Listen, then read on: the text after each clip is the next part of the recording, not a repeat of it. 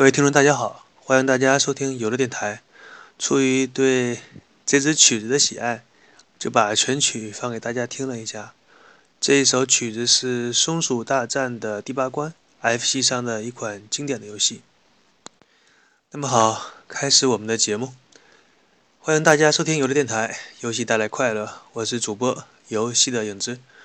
首先，我们来说一下任天堂是如何做到自己的文化定位的。事实上，任天堂想做到这一点，也不是一件容易的事情。虽然说它在整个游戏业内已经达到了霸主的地位，但是为了做到这一点，也是付出了惨痛代价的。让我们选择一个关键的时间节点来进行说明一下。这个时间节点就是在1994年。当时任天堂正处在一个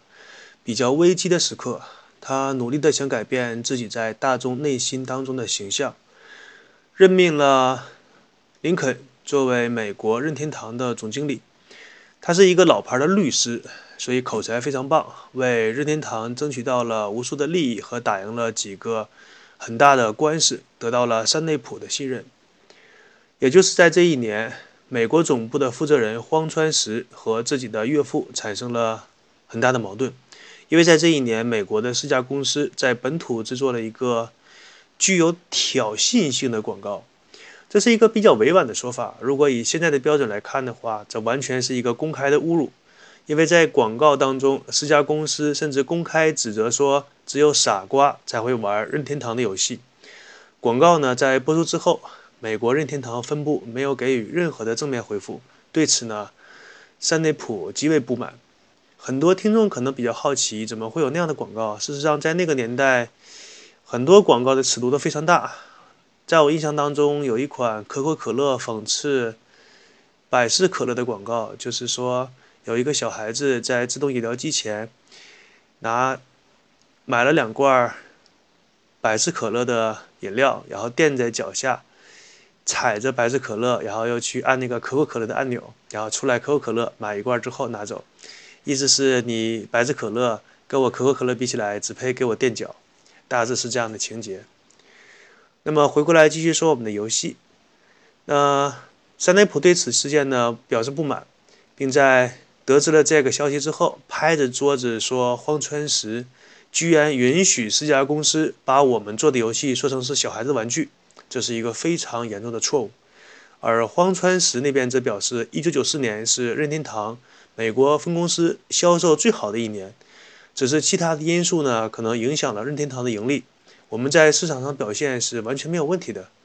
从这两个人的发言，我们就不难看出，两个人对经营公司的理念是完全不同的。荒川石作为一个实干家，他是一个彻头彻尾的实用主义者，在他看来，把市场做好。把自己游戏和产品的销量做上去，比什么都要重要。至于对手的污蔑，哎，这个东西就像你走在街上，总会有脏了你自己鞋底的时候，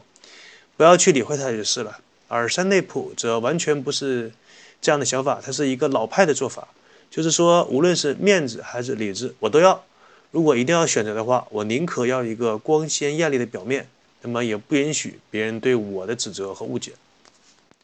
并且对于这一点呢，山内普是毫不妥协的。就算是那些花钱购买任天堂产品的玩家和任天堂公司自己的员工，只要是他们认为任天堂是卖儿童玩具，有这种观念和印象的话，那么山内普就会表现出一副愤怒的情绪。时至今日呢，也有很多玩家表示不理解。就算是任天堂面向那些低龄化的玩家和用户，那么形成一个这样的观念有什么不好呢？至少可以让人对你有深刻的印象，去记住你。比起那些默默无闻的小的商家来说，要好一百倍、一千倍。那么这是一个很有趣的话题，也是一个发人深思的问题。如果留心观察的话，我们会发现，不仅仅是任天堂这样一个老牌的游戏公司，就算是索尼。乃至于后来杀进游戏市场的微软公司，他们无论是作为硬件厂商，还是说带动整个业界发展的排头兵，也都是希望自己能够在所有的年龄段的用户当中留下深刻的印象，而不是说把自己归类成单一的什么核心玩家的游戏厂商或者轻度玩家的游戏厂商，他们希望自己可以把全年龄段的玩家通吃。所以说，你会注意到，像这些大的游戏厂商，他们在发布核心游戏的之后，也会发布一些像什么亲子游戏，面向小朋友的那些合家欢的游戏。那么问题又问回来了，他们为什么要这样做呢？其实答案非常简单，就是回归到商人的本质。如果你是一个经商者，你希望挣一个人的钱，还是说希望挣一万个人的钱呢？那么答案当然是后者，钱自然是多多益善。来购买你产品的消费者自然是越多越好。这个世界上所有的商人都恨不得自己的产品从上到九十九，下到才会走，这样所有年龄段的消费者都来购买。不过除了水和空气，呃，在下实在是想不到什么样的产品会让这么庞大的群体成为自己的受众人群。说到这里呢，突然间就顿悟了：为什么说那么多厂商都来做饮用水这一块的市场？因为受众人群真的是全人类啊！弄清了这一点之后，有的人表示疑问，说：“山内普对至于发那么大的脾气吗？”当有人认为他们的任天堂公司是生产小孩子玩具公司这样一个印象，提到这一点就涉及到大众行为学和消费者行为心理学。这是一个对于大的群体来说一个共同观念。那这种观念一旦形成，就非常难以更改。我随便举个例子。比如说，前些年我国有一个臭名昭著的奶粉厂商，叫做三鹿奶粉。即使到现在，只要一提到三鹿奶粉，它本身不需要进行任何的说明，你就知道这四个字代表的是脏、乱、差，可以危害你健康的那样个东西。这个印象一旦形成，你会发现整个奶粉业所有和数字和鹿有关的品牌全部改名。举个例子。在出了三鹿奶粉事件之后，你是生产六鹿奶粉的，而且你的奶粉质量非常好，对于健康一点问题都没有损害。但是在消费者不了解你的情况下，也会下意识的远离你的产品，这就是大众行为学和大众心理学一个有趣的现象。现在把这些都说明确之后，我们再来看一看所谓的游戏主机究竟是个什么东西。它事实上只是一个硬件的标准格式，在这样一个。硬件商提供的标准格式之下，你可以根据它来制定你的游戏，就像是电视台和电视台之间比拼的是谁的节目收视率更高。再说的明白一点，就是说谁的节目更加大众化，看的人更多。单就这一点来说，四家公司不会希望坐在电视机面前是一些固定的观众，而任天堂公司更不愿意看到自己苦心经营的电视台变成了儿童频道。整天放着像像一些什么大风车、喜羊羊和灰太狼、天线宝宝之类的低幼节目。